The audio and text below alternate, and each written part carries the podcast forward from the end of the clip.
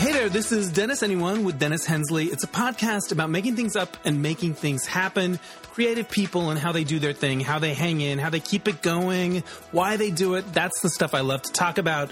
Today, my guest is John Fleck. He is an actor and a writer and a performance artist.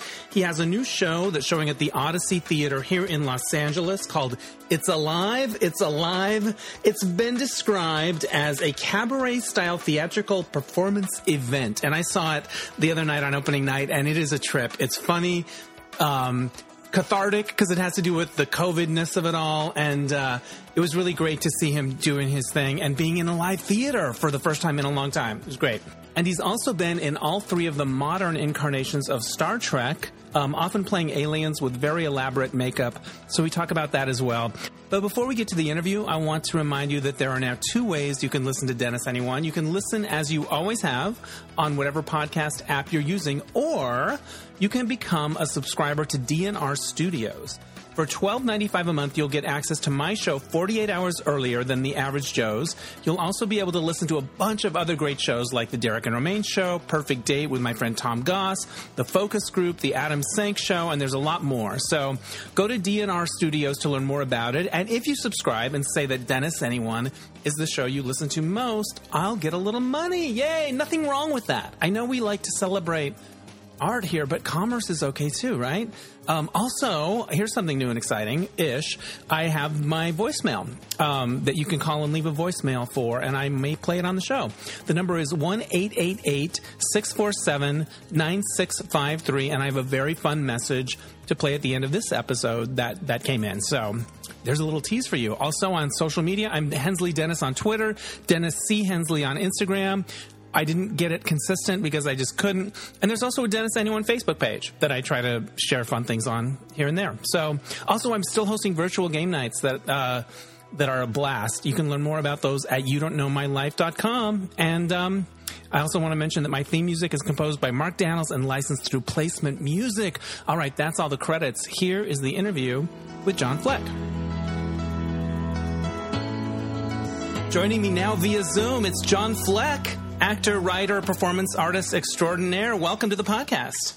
Why, thank you, Dennis. Lovely to be here. So I just saw your show the other night, opening night. It's alive. It's alive. It's uh, here at the Odyssey Theater in uh, Los Angeles. It's a uh, cabaret. It's an Odyssey. It's a, a bit of trauma counseling. Um, how would you describe it to somebody? Wow. Well, I thought are you. I, I, never heard trauma counseling, but well, yeah. it's all about what we've all been through in a way, right, and what we're still right. kind of going through. And trying to turn lemons into lemonade somehow. Um, uh, well, I, I, I, like to call it, you know, uh, performative cabaret theater. Uh, uh, you know, totally unpredictable. Yeah, it's hard to kind of pin exactly what it is, which I guess makes it a little hard to market it because what the hell is it? But um, I would call it a performance cabaret. That's what I would call it. Yes, I love it. Well, you have a lovely singing voice. Um, have you always loved to sing? Well, um, you know, I, I, I, was late to the game here. You know, I, I, tried to take an acting class in college at Cleveland State University. I was a business major, you know, and uh, uh, but I was so shy I couldn't do it. But when I was uh, about twenty three, I just got back from Europe. I went there by myself. I never left Cleveland, never been on a plane. I went to Europe for four months, and I hitchhiked around. I came back and I got a girlfriend. I was I was very cool back then with long hair. This was in the like uh, you know around seventy three, and uh, 1973, uh, not to be confused with 1873. And uh, I had a, a, a, girlfriend there who said she was going to California to, to, go to the American Academy of Dramatic Arts and that I should, uh, you know, apply. It was their first year moving here, a branch from New York. And uh, I thought, oh my God, I never, I was in like in a chorus in this play. It was my first time doing chorus work at the Lakewood Community Theater in 1973. So anyways, I thought, you know what? I, I, was into making radical changes then. And I, so I, I, drove across country, my little VW bug, and I auditioned, and they must have been desperate. They took me. And then that just got me into the whole acting bug and uh, realized I had some talent. And then I just kept studying and studying, taking tap classes and voice classes and improv classes. Then I got in with, you know, Rachel Rosenthal and these more, you know, avant garde folks. And, uh, and then bada bing, bada boom, uh, you know, here I am, a hundred, years later, doing what I'm doing. Doing your thing. But you went from somebody who was so shy to even take an acting class to like, this is going to be my life. Like, that seems like a big uh, turnaround. I I guess it was. Well, you know, it was the '70s. It was uh, those were radical days, and uh, and uh, you know, it's funny. I saw an astrologer gal. When was it? Probably about 15 years ago. She said the smartest thing I ever did was uh, to leave Cleveland. Because had I stayed in Cleveland, I probably I, I was a key punch. I could type 110 words a minute. So I, I was a little, little, little, you know, right. And, and probably I probably where I would have stayed working in an office. So um, so I came out here, and you know, back then you could really live cheaply in California. You know, boy, my first apartment here in uh, Pasadena when I was going to the American Academy of Dramatic Arts was ninety five dollars a month. You know, oh man, I, that place today is probably about twenty two hundred dollars. Right, a month. and you yeah. had a, a VW van. I ha- uh, not a VW van, just a little VW Bug. A VW yeah. Bug. It's a dream machine. That's the, yeah. the car that you take when you're going to make your dreams come true. Well, unfortunately, I didn't know you were supposed to put oil in, in a car, and uh, I got out here okay, but three months and the, the engine just froze up. So, um, yeah. in "It's Alive, It's Alive," you wear a fetching COVID headpiece that's that looks like the image the illustration that we all know of the thing how do you get one of those do you craft it yourself what's the oh, story no, with no. the headpiece we have a, an expert uh, a craftsperson, costumer, Ann Klaus Farley. I mean, she's she's top notch, man. I mean, you know, she she's done a lot of big shows, and she's gracing us, you know, working for Peanuts on this. Uh, uh, so Ann Klaus Farley, I, I owe it all to her, our look and everything. I love it. So, how do you start to craft your shows? Because they're not necessarily linear stories. Right. They they they kind of encompass a lot of different things. They're kind of like a collage. And what's what what's the step? Like, what do you start with? An Ooh, idea? What do you start with? How does it start? Well, you know, uh, David Schweitzer, uh, I even mentioned this in the show. I blame this whole thing on David Schweitzer. He pitched the idea to Beth Hogan at the Odyssey that we create a special event uh, that we were going to do in the parking lot in August of 2020, since all the theaters inside were closed. And, uh, you know, it was, uh, and we thought, well, we'll have like a little band and we'll have a couple dancers. It'll be like a cabaret, you know, special event, you know, to celebrate the resiliency of theater and everything. Anyways. Right. We're still uh, here. We're making it happen somehow, some way. The show must go. Yeah. And, and uh, I mean, my first ideas I have nothing to do. I, I, I was envisioning mostly video because people were so. That's okay. You can be in the shot. My, my partner's trying to hide. From that's all right.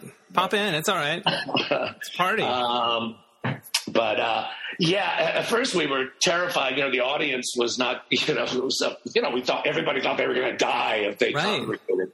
So we were going to have a lot of video. I was going to do a lot of it from inside uh, in a dressing room, and then finally make an entrance out there. And I was going to be like a monarch butterfly. It had nothing to do really with with what it has to do now. So I guess you know when I called it It's Alive. It's alive. It truly is a, a living organism, and it, it's evolved into a, a, shape that I we never imagined at first. And and you know, um, I mean, what was the very first? I usually tend like a song will hit me. I go, oh, I'm getting a lot of images from there, and then I'll use that like as the the little kind of foundation upon which to build. So I, I, I, got some music, which I liked, which we're not using in this original one, but it got me going on this whole COVID molecule journey. Right. And, and instead of them being the enemy, they're actually here on a mission to save humanity. You know, their their their motives had been misconstrued. Um, um, so yeah. Anyway, so uh, uh, and you know, so here we are, and, and, I keep. And if I were to continue to do it, it would keep evolving and probably morph into a different shape. I, I have a hard time letting things just just rest. I, I just want to keep uh, evolving, so to speak. I love it. Well, I took a couple of notes on my hand when I was watching the show, but then I get home and I don't remember exactly what they mean. Why did I write down devil music? Devil music. Well, at, at, one point, and this is a new section, you know, we did a workshop in September, and I, I wanted to make the Proud Boy character, this right wing uh, conspiratorial guy, a little bit more human. So I created like a flashback uh, how did he kind of, the, these seeds get planted in him. Oh, yeah, that, yes. Okay, I remember. I, that section is really powerful. Now it's. it's yeah, and that, that was a brand new section. Yeah. It's a miracle at work. So yeah, the father kind of like did not take kindly to, uh, to the mother playing uh, black music in the in the household. Right. Um, looking at your your body of work, you've done a lot of great mainstream television, and then you do your own performance art type stuff in your own personal shows. does having your own shows make make the hustle of getting work does it does it help keep you sane to have something that's yours where you're not waiting for the phone to ring? Oh oh totally. God you know i have such great empathy for for actors who who don't have a a, a means of expressing themselves and just have to you know wait and keep doing zoom after zoom of self tape auditioning and just you know waiting for some validation at least here I can let my, you know, my artistic kind of whatever impulses come through. So I'm so grateful I have this. And, you know, I've always been able to separate, you know, the TV film from my, from my own work.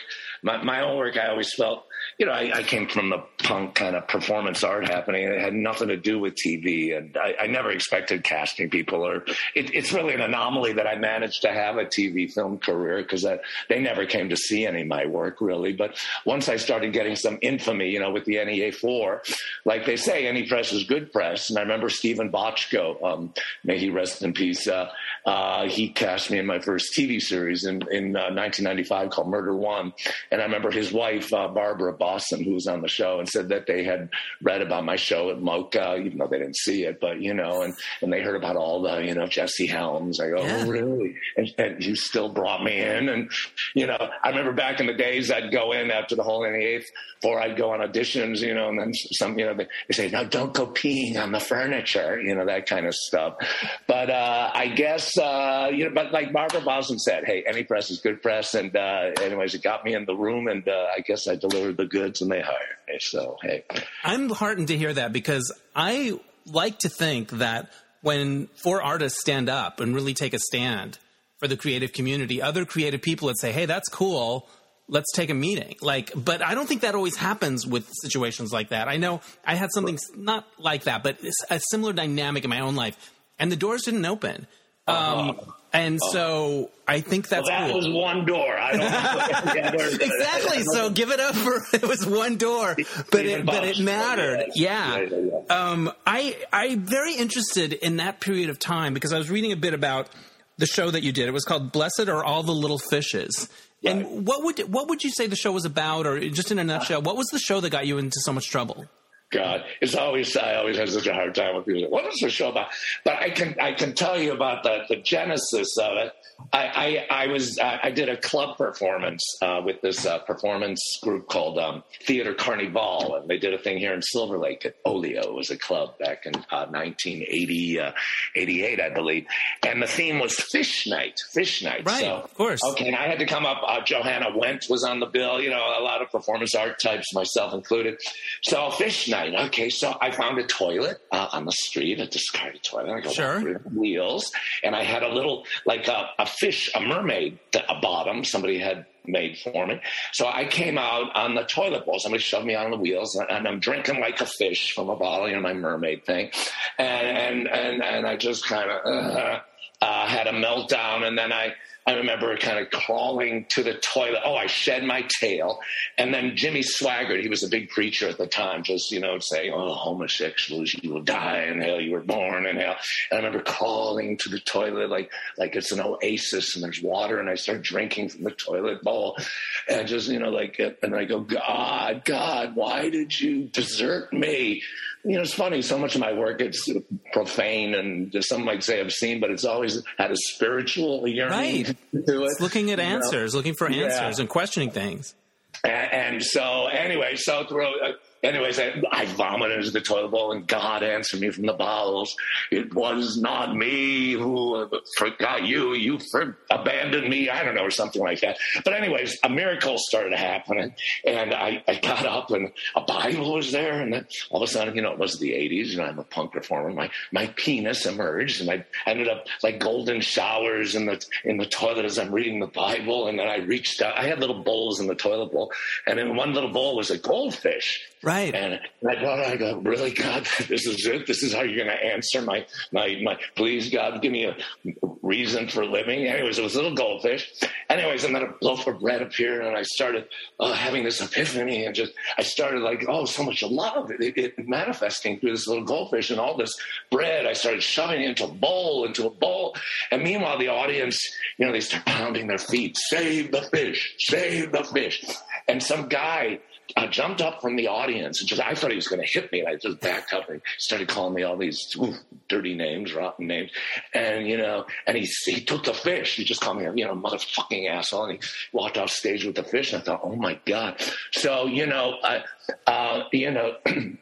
I, I, I worked it in, thank God, you know, for my improv training. Right. So, oh, he's such a good man, you know, he saved that fish. Well, what about the ton of fish that are dying each week in Santa Monica Bay because they're pumping your shit out there? What about those fish? You hypocrite. Anyways, it saved the show. So, so that so only happened the one time where the guy tried to save the fish. Well, I ended up doing the show. The, the taper at the time they were supporting new work. Uh, uh, Bob Egan he brought me in to do a, a workshop at the Taper Two, uh, which was at the John Anson Ford Theater at the time. They they don't have that program anymore. But anyways, I I reimagined Bless All the Fishes and expanded it with David Schweitzer, who's actually working with me on this show. Right. And uh, and uh, and we hired somebody to create that moment, storming out from the audience to, to, you know to almost beat me up and everything. So um, I love it. It works so well. We incorporated it every night.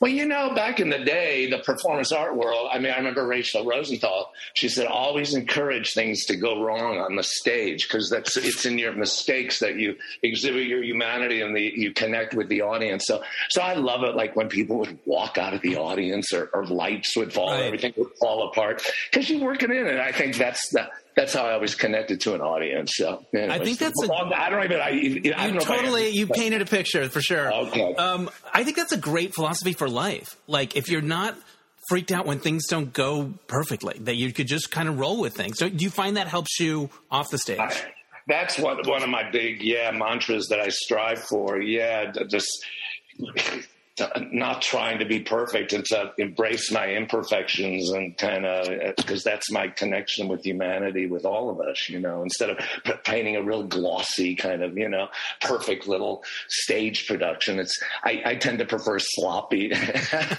And, and, and, alive literally and alive. alive it's alive. Yeah so uh, as part of the NEA 4 you were there with tim miller karen finley and holly hughes. You ended up all the way at the supreme court what was we, that space like? What is it like to go to the Supreme Court? Uh, I, am ashamed to say, uh, but I guess I'm going to. I ended up not going to the Supreme Court, and I regret it to this day because my three compatriots went. But I had, I was working on a TV show, you wow. know, so I, I was selling out here in Hollywood while they were fighting the fight. But I was still on the. What on show the, were you working on? Oh God, what show was that? That was like '92.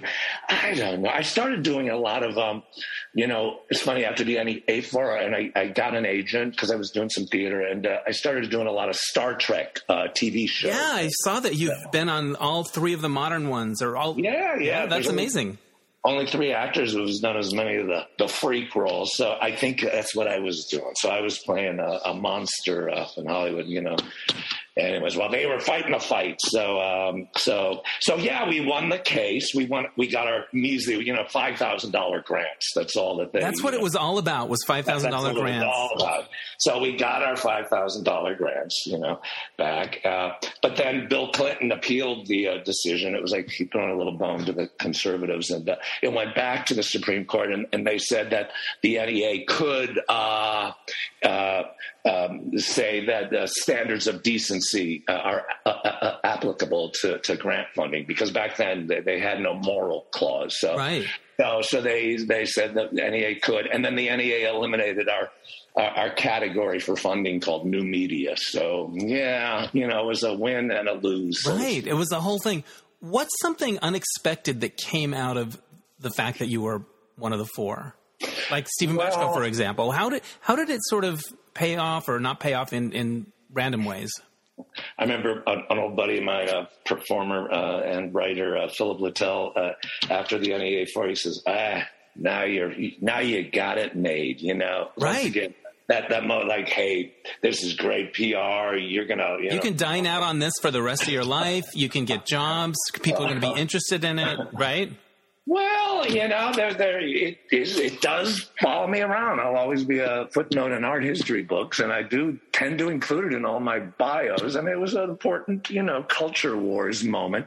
Um, you know, on one hand, uh, uh, yes, it got me a lot of PR, but then again, a lot of performance spaces would not book us because they were afraid of booking us because right, they would get picketers funding. or yeah, wow, and they would lose thing. their funding. So, um, and uh, in terms of Hollywood, I, I, you know, I'm sure there were some who wouldn't bring me in because they thought I was a big old evil whatever. Uh, but uh, there again, I, I managed to start working a lot, you know, in the in the early '90s, and that's I'm so thankful because it afforded me financial uh, liquidity to perform my work that I never got any money for. You right, know? you were able to do it. You were able to right, keep that right. keep that going. Was it? Did it personally empower you in a way? Here's why I ask. Like, I look at Liz Cheney now and what she's doing with the thing, yeah. and I think you know Sure, she's probably getting hate mail and months, but she knows she's doing the right thing. And I think that's valuable. I think you can't put a price tag on that for the rest of your life. Was there a feeling of like, I took a stand? Like, I don't know. Did it give you, did it make you feel good? Well, I, I don't know. I, yeah, I, I kind of felt it gave me some validation, you know, and like, yes, I, I wasn't just, uh, you know, being obscene to be obscene or to be, you know, because like I said, I had a punk aesthetic. I right. like to shock and awe, you know, but I, I, I always felt I had a bigger message and, uh, you know, I mean, it, it, there was a couple years after the, any, you know, the whole Senator Jesse Helms thing and everything. I, I was talking to Holly Hughes and just like, man, we couldn't create anything because we were so busy defending, trying to defend who we were, you know, because we got a lot of labels put on us, you know. Right. So, um, so I guess it really made me look uh, and examine my work and try to define who define who I was versus how other people were trying to define me. You know? Right. You had to figure that stuff out. Um, I was reading about one of your earlier performances at the One Way Bar. Um, that sounds like a really fun place that I wish I could go to right now. Uh, this was in Silver Lake, right? Yeah, that was in Silver Lake on Hoover. Boy, it, it was rough and tumble back in those days. The uh, this was like around eighty. I think the first time I got on top of a bar and I opened for Edie Massey, the egg lady. The egg uh, lady from Pink Flamingos, right? Amazing. Right, right, right. And Jim Van Tine, he was uh, the the DJ there, and uh, and he created this uh, like monthly event called Theoretical. And uh, so, yeah, I started doing that. And, you know, that was back when nobody had two tattoos or piercings. So th- this was a hardcore pierced tattoo crowd. Right. Uh, mostly gay. The uh, the one way, it, it was pretty, it, it, was a gay, uh, very light S and it wasn't. I hate the word S and M. What does that mean? But it, it had a definite, you know, kind of sexy punk vibe, you right. know. But then he'd create these monthly things, and you know, like Edie Massey, you know, Mink Stole, and all these, you know, cult personalities right. and stuff. And uh, so, and, and, I did a lot with a lot of my friends performing there. But yeah, that got me on the road to creating my own performance work, and then they started to get bigger and bigger, you know, uh, longer and longer after that. Couldn't shut me up once you got me started. Once you were you nervous the first time going up in well, front of that sure. crowd? I mean, I, yeah, I was terrified because they, they thought nothing of throwing beer bottles at you or anything. So you know, I, I got on top of the bar, and uh, I remember I I, I, I, pulled my pants down and I sang, "There's no penis like show penis," so that got their attention, you know. And then, well, I, it's true. There really is no penis like show penis. That's true. It's, it's just you're just stating a fact. Everyone knows it even though you know it, there wasn't much to see, you know, the, like the fear kind of just oh my god, is what's there. But anyways, they, they didn't throw a beer bottle at me, and then I started a, I, you know, I had a, a four octave voice, so I'd sing like a Puccini aria, you know, and uh, and they loved that, and I float, float, float around with feathers, and yeah, you know, it was just wild and crazy. I loved it. Out of curiosity, what was Edith Massey's act like? What was she, what was she? Oh, geez, uh, show Jim, like what's she doing? Jim had written a couple songs for her. God, I right. can't remember what her songs were. But, but people knew her from the Divine World, for the John John Waters. Of course, yeah, yeah, yeah. yeah. She kind of told little personal stories and stuff like that. But she was just such an incredible personality, and you know, and she didn't do a lot, like twenty minutes. But hey, that was uh, I think that was my first uh, theoretical one way experience in 1983. I love it when you go back and forth, do people that that hire you in Hollywood, if they know about your performance artwork, do they feel like, oh, this guy will go for it? This guy's going to do anything, or this guy will wear the crazy thing? Or in other words, do they kind of uh, count on you to to not play it safe in a way? Hmm, that's an interesting question. Um, you know, I, I'm flashing back, you know, uh, in the early '90s. I mean, you know, like I did Star Trek. I mean, I, I made a joke in, in, one of my shows. You know, I, I, play freaks and fags. You know, that's what Hollywood likes to categorize me as because I play, you know, these monsters. Okay, and then all of a sudden, uh, Steven Bochco, I was hired as the, the, gay secretary. Back then, you know, gays and TV were very right. of far in between. So, so hey, it was uh, exotic. Yes, so, yeah, that's a nice word for the way it. Yeah, got it. So hey, my, my I guess my my my legend or whatever it was did uh, kind of you know follow me where I went, and uh, but hey, I, I got hired playing gay secretaries. But after a while, though, man, it was I, I had to start saying no. I I, I don't want to just play gay roles, you know. Even though I kind of regret I was being very cocky at the time, turned down a lot of great opportunities, and would have made a lot more money and probably been more famous. But whatever. Um, yeah, you know, Hollywood loves to typecast you, and I am, uh, you know, pretty uh, kind of extreme type, I guess. So, they typecast me. But hey, I, I cashed the check and it didn't bounce. You know. there you go. Um, I saw that you done a lot of the the Star Trek stuff. Heavy makeup, heavy costumes, heavy like that's a uh-huh. whole thing, right? That's that's a lot of sitting there. You know, I, I, I you know, I, I, used to describe it as torture pay. You know, and because uh, you know you'd show up at you know four or five in the morning and sit in the makeup trailer for you know three four hours and and then you know and then then I, I, I wear skin tight outfits and, I remember you know one time doing Star Trek I started to get like a panic attack because you got these giant you know um, um, contact lenses and just yes. And, this glued, all these prosthetics and this skin tight thing. You can't even go to the bathroom unless somebody unzips you. And I thought, oh my God, I'm going to die. I'm suffocating. I really thought.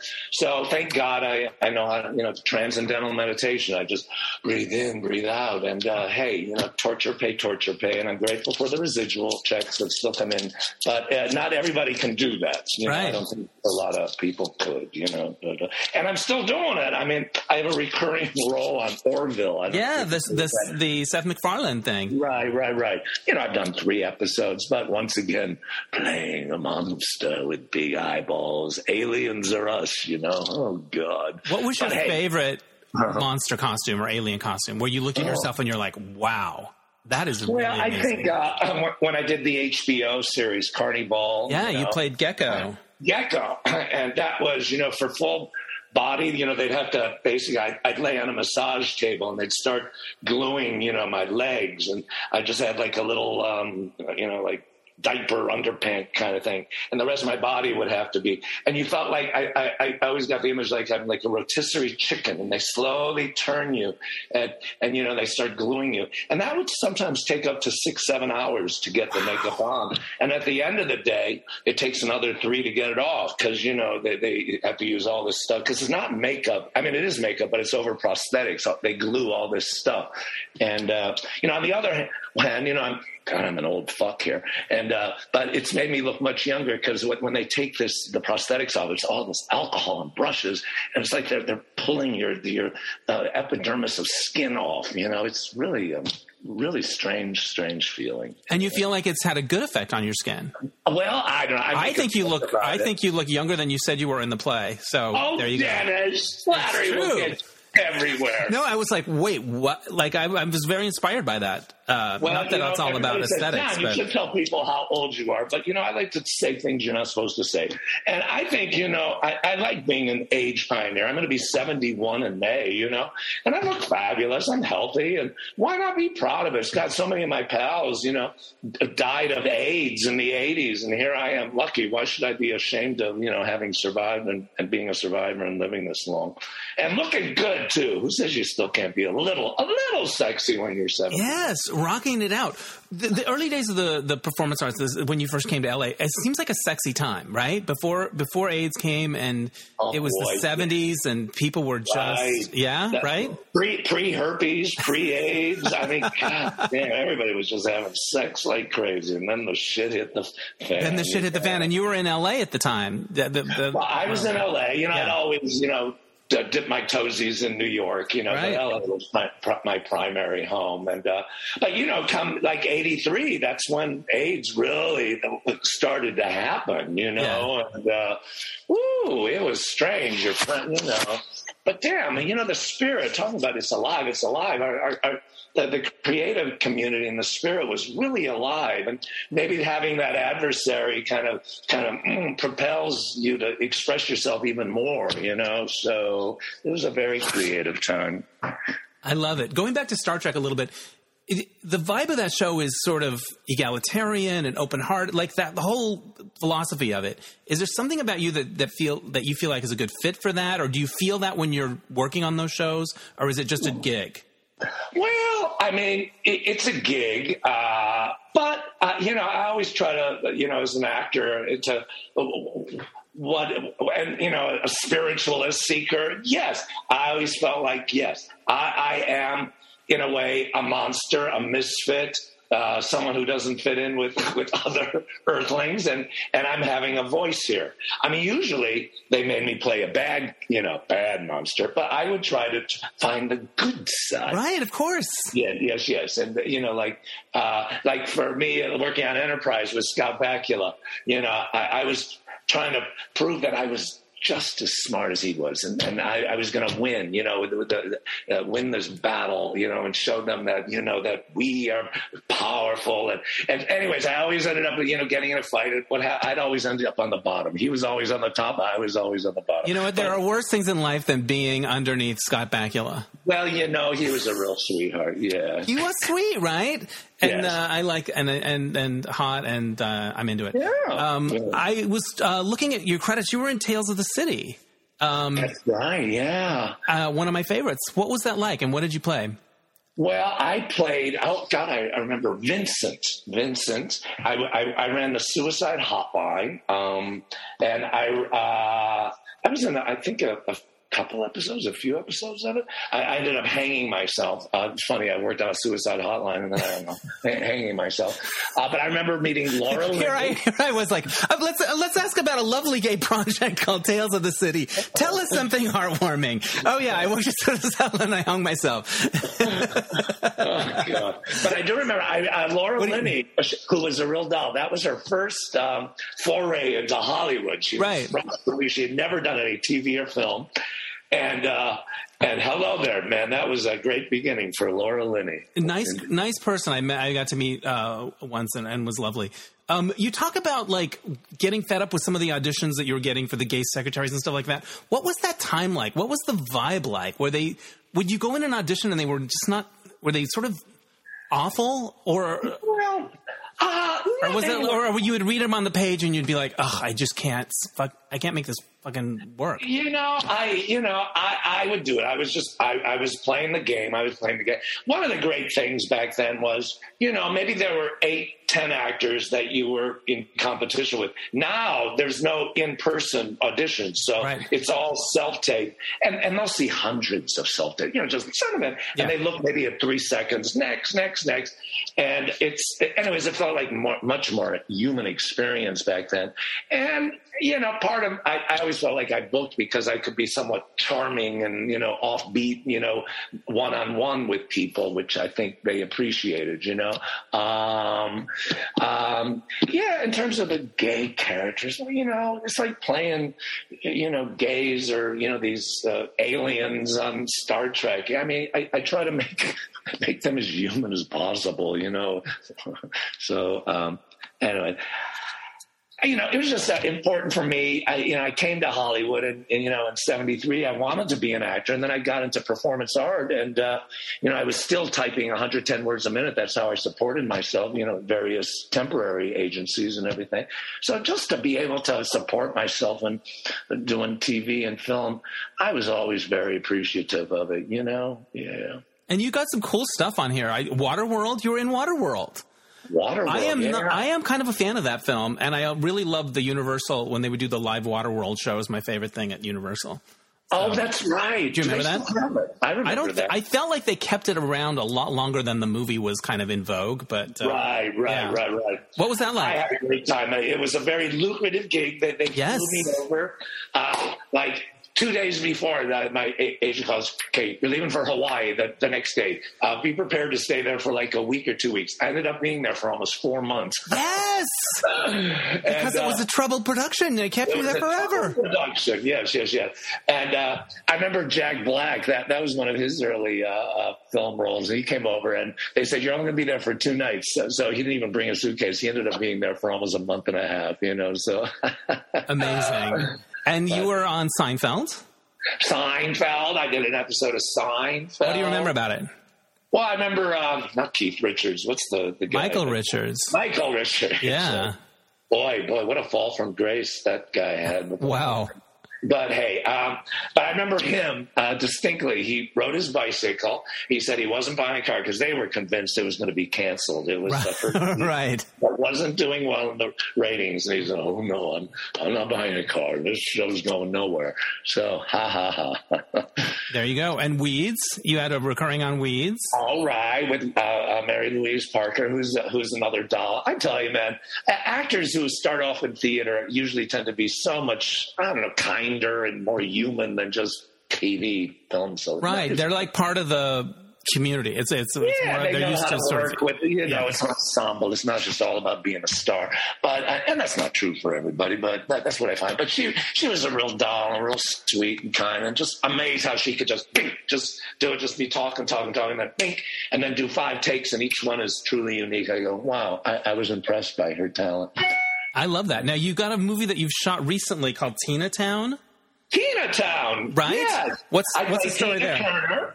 I, I, I heavy makeup, Tina Turner. Uh, no, I'm teasing.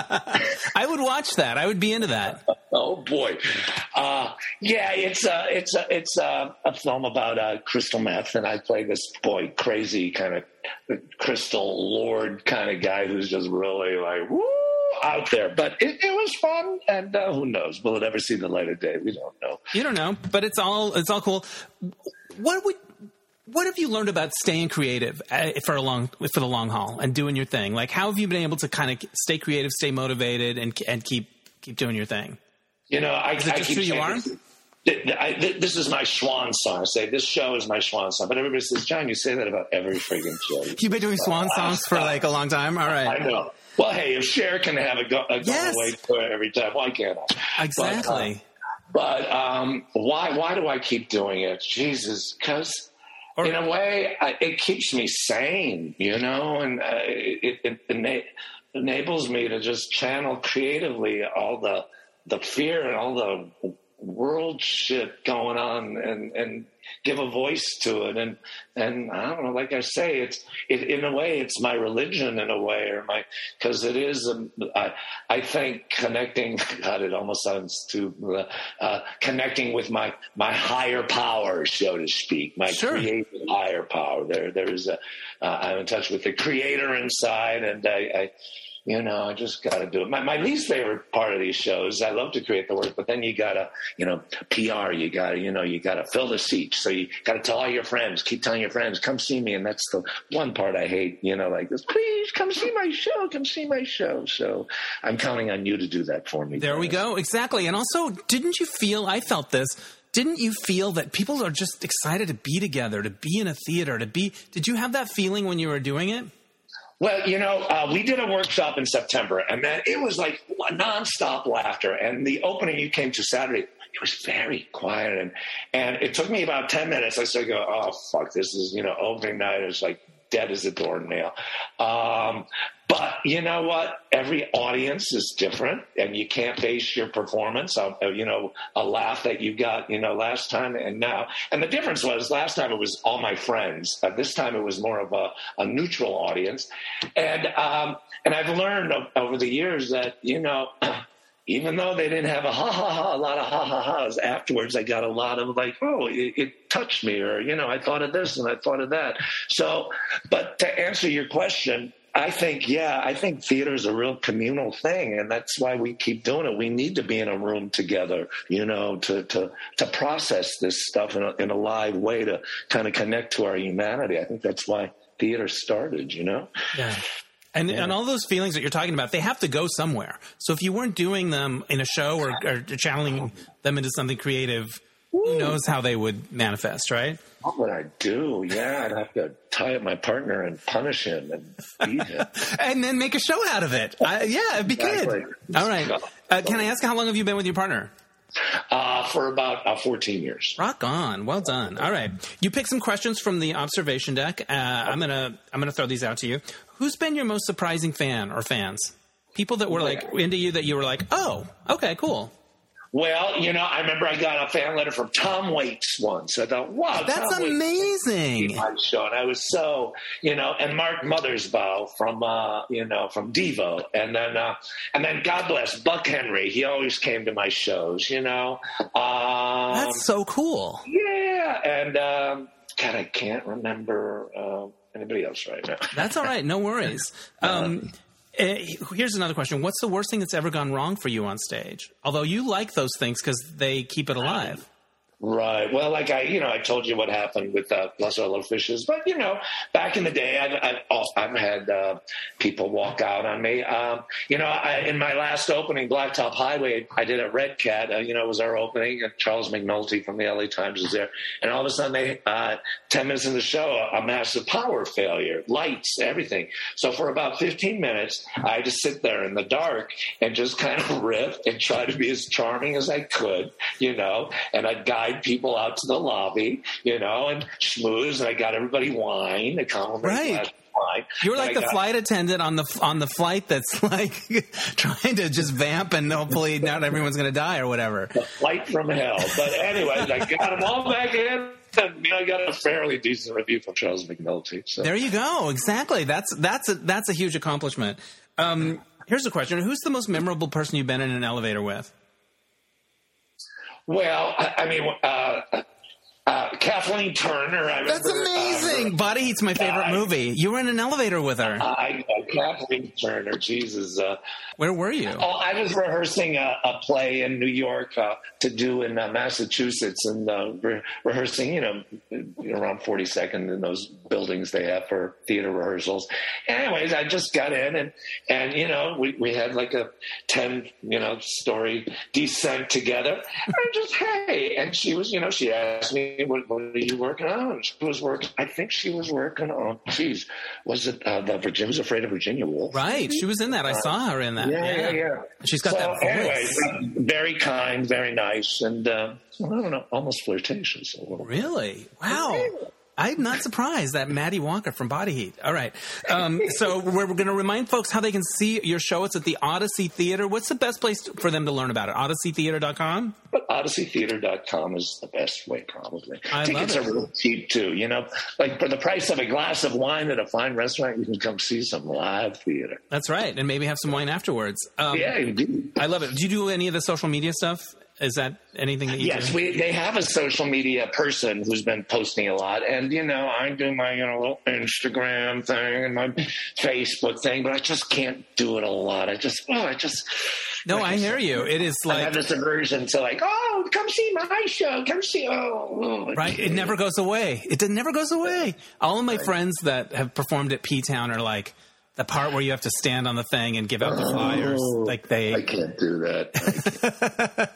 I, I wanted you to say, "Oh, you know what? I figured out how to do it. I, have gotten over that." No, it's always going to be, "Come to my show. Come to my show."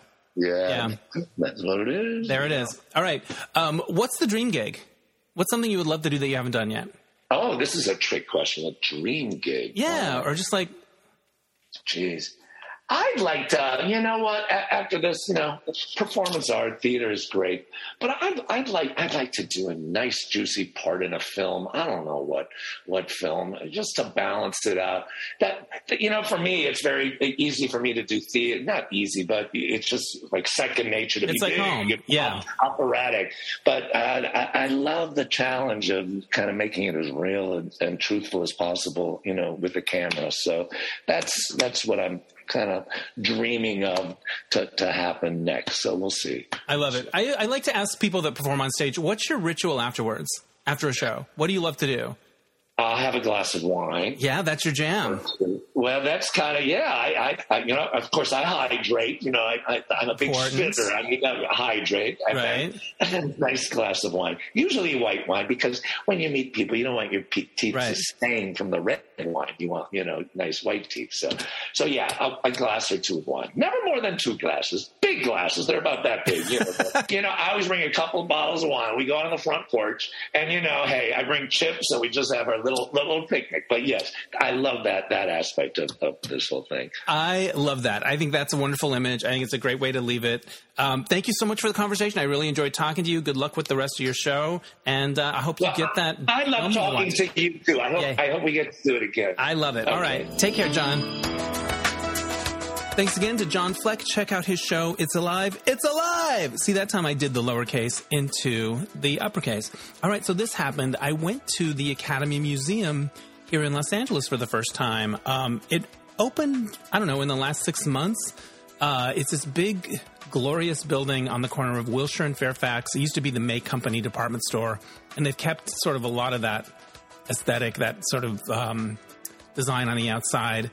And uh, I saw some cool exhibits. I saw the ruby slippers from the original Wizard of Oz. They're a little worse for wear, but they're still ruby-ish and fabulous. And there's a whole room about the Wizard of Oz. So if you're a fan of that that movie, there's a lot. Uh, there's a lot to enjoy there. I also saw an ET, one of the ETs, and a C-3PO, and an R2D2. You know who was kind of hot as a the the amphibian from Shape of Water. They had the the live costume for that, and I was like, that's kind of hot. I kind of get it. I totally get it now. Um, there was an Edward Scissorhands costume that was really cool. Um, it's cool and a, a welcome addition to the Los Angeles Museum offerings. Um, also, there was a lot like there was a, a, sec- a section about animation, and there were these little um, kiosks kind of things that talked about racism in animation and sexism and gender, you know, like um, body image stuff for women and and how often white actors are cast for people of color in animation. And it, it sort of brought this stuff up and i think some people will look at it and go gosh they're trying so hard to be woke but i was like no this is great i think it's great that they're doing this that they're finding a place to try to come at all of this history with some perspective and maybe make us think a little bit and not letting everything off the hook. And I think it's great. So if you're in LA, check out the Academy Museum. It's really cool. And it was cold yesterday and breezy, so the view from up on top, there's this beautiful view. It's like a heliport where, you know, you could land a helicopter. It's so fabulous up there. Um, and we had a beautiful day to to enjoy it. All right. Oh, before I let you go, here is a voicemail message that I got from one of my previous podcast guests.